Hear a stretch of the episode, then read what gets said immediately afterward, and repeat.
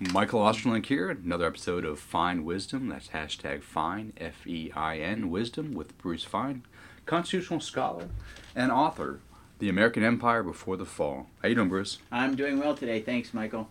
Today's topic is too big to fail. Uh, banks, the military-industrial complex. What are your thoughts? Where have we been? Where are we heading?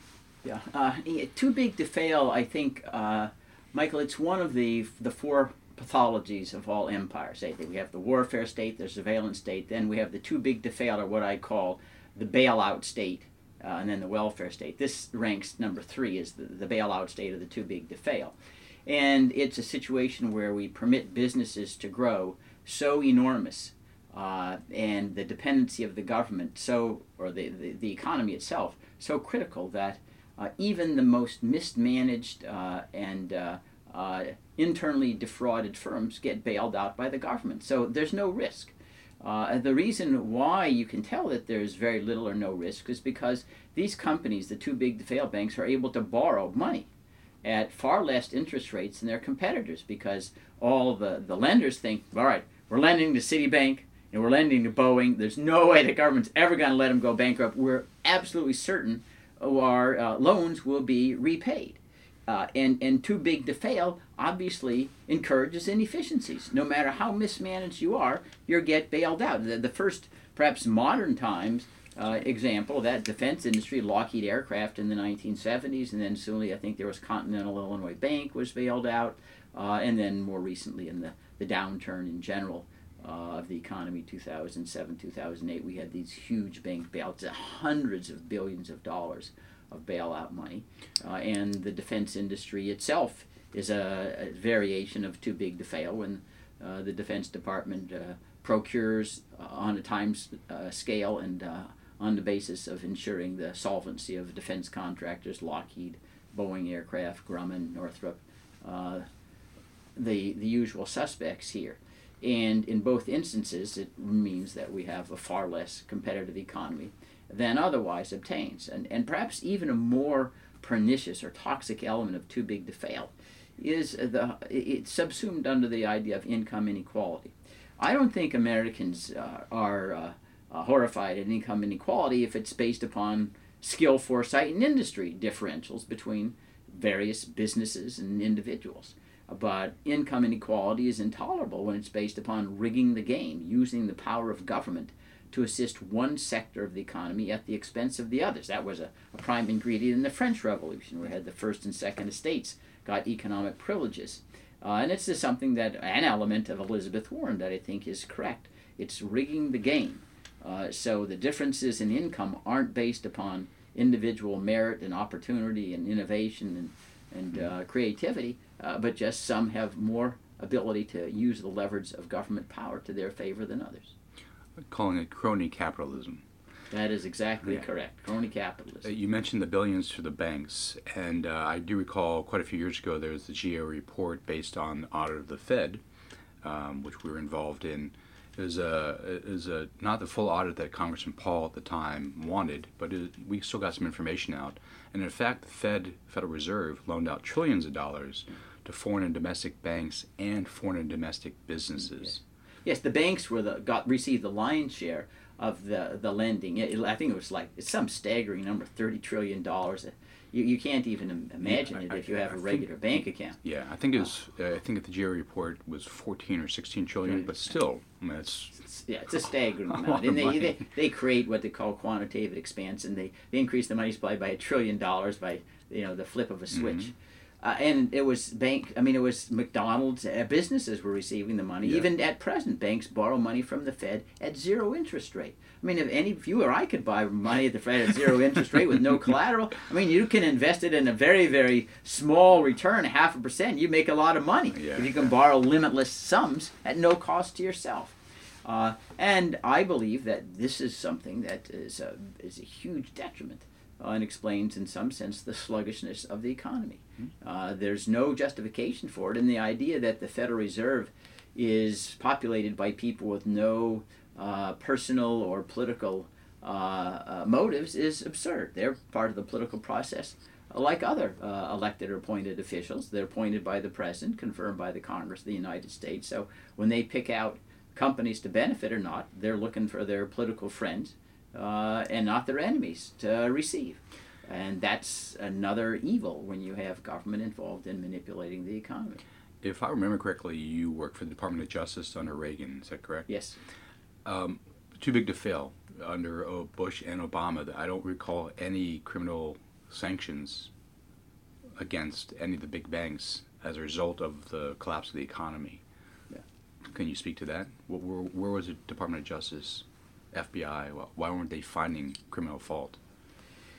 It's sometimes uh, it's easier, if you will, to. I, I think that there were criminal cases against the corporations, but not against individuals mm-hmm. who were involved. Um, and but you know you can't put a corporation in prison, so the difference between a criminal and a civil case is not mm-hmm. all that great, especially when there are waivers that are given to companies who have criminal convictions. They can still operate in the securities field and banking mm-hmm. field, even that they otherwise not uh, be able to occupy. But uh, one of the reasons is just look at the political campaign contributions that the banking uh, industry makes. It's very, very large, and you sort of have a have a rotating, if you will, um, uh, cycle of, of, of, of, individuals in the banking industry goes in the Treasury Department. The Treasury Department is critical. They consult the Department of Justice and say, well, you can't do X, you can't do Y, our whole banking system would shut down. Tim Geithner is a perfect example. So those are in the Treasury Department go back to Goldman Sachs and, and uh, mm-hmm. Morgan Chase. And so they're their friends. And they think, well, bankers, they're good people. They're not burglars. And so we really shouldn't use the criminal justice system against them. And I think, again, it creates this, uh, this dual system of, of justice that, that provokes resentment. It reminds me of a, a quip that Anatole France made during the French Revolution that – uh, the law in its majestic equality prohibits both the rich and the poor from sleeping under bridges. You know, so it may be on its face the law seems even-handed, but as applied, uh, it hits those who are less well-to-do than the, the rich and the famous. So, what to do? How would you fix the system? Well, I think we need to get the federal government out of uh, the one they need to get out of the business of uh, you know too big to fail. They can want one way to do that is simply put an absolute size that i favored on the number of amount of assets a bank can have. Hmm. uh, secondly uh, if the government is going to offer uh, federal deposit insurance it ought to be pegged at market rate. And those uh, insured funds should not be permitted to be used except to make ordinary uh, business and commercial loans. They shouldn't be used at present, as they can be, uh, to invest in more risky profit making activities that give the banks an advantage over other competitors. Uh, and with regard to the defense industry, uh, the major thing we need to do is uh, cease attempting to police the world, uh, to sell weapons everywhere, and we would have a much less aggrandizing a military industrial complex if we used our defense resources to defend, not to engage in warfare everywhere. Uh, you could slash our defense spending enormously. Now, I also think it's fair to say before we had the military industrial complex, even when uh, prior to World War II, uh, we didn't have huge standing inventory of weapons.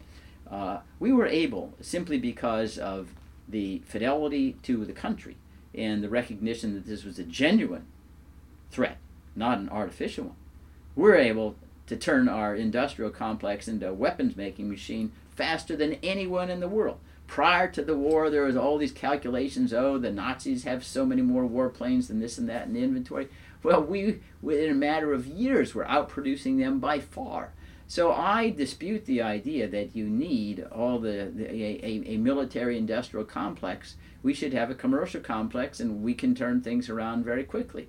Now, obviously, we would need as a deterrent things like nuclear weapons. You have them on standby, but the nuclear weapons themselves are not a huge. They're not a huge component of the procurement budget.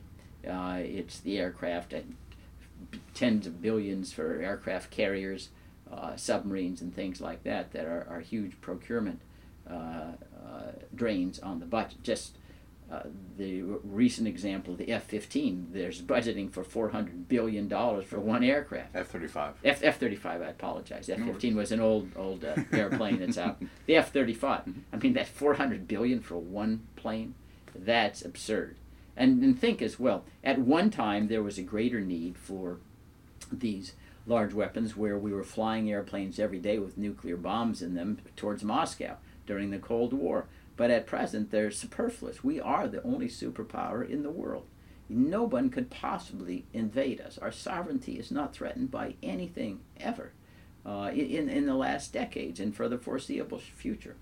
Uh, it's typical of empires that they destroy themselves from within before there's any, any ability for any external force to come in and take advantage uh, of a weakened state. And that, unfortunately, is where we're going at present. Bruce, you have a website. Where can folks find more of your work? My work's uh, www.brucefeinlaw.com. That's B R U C E F E I N law.com. Thanks, Bruce. Thanks.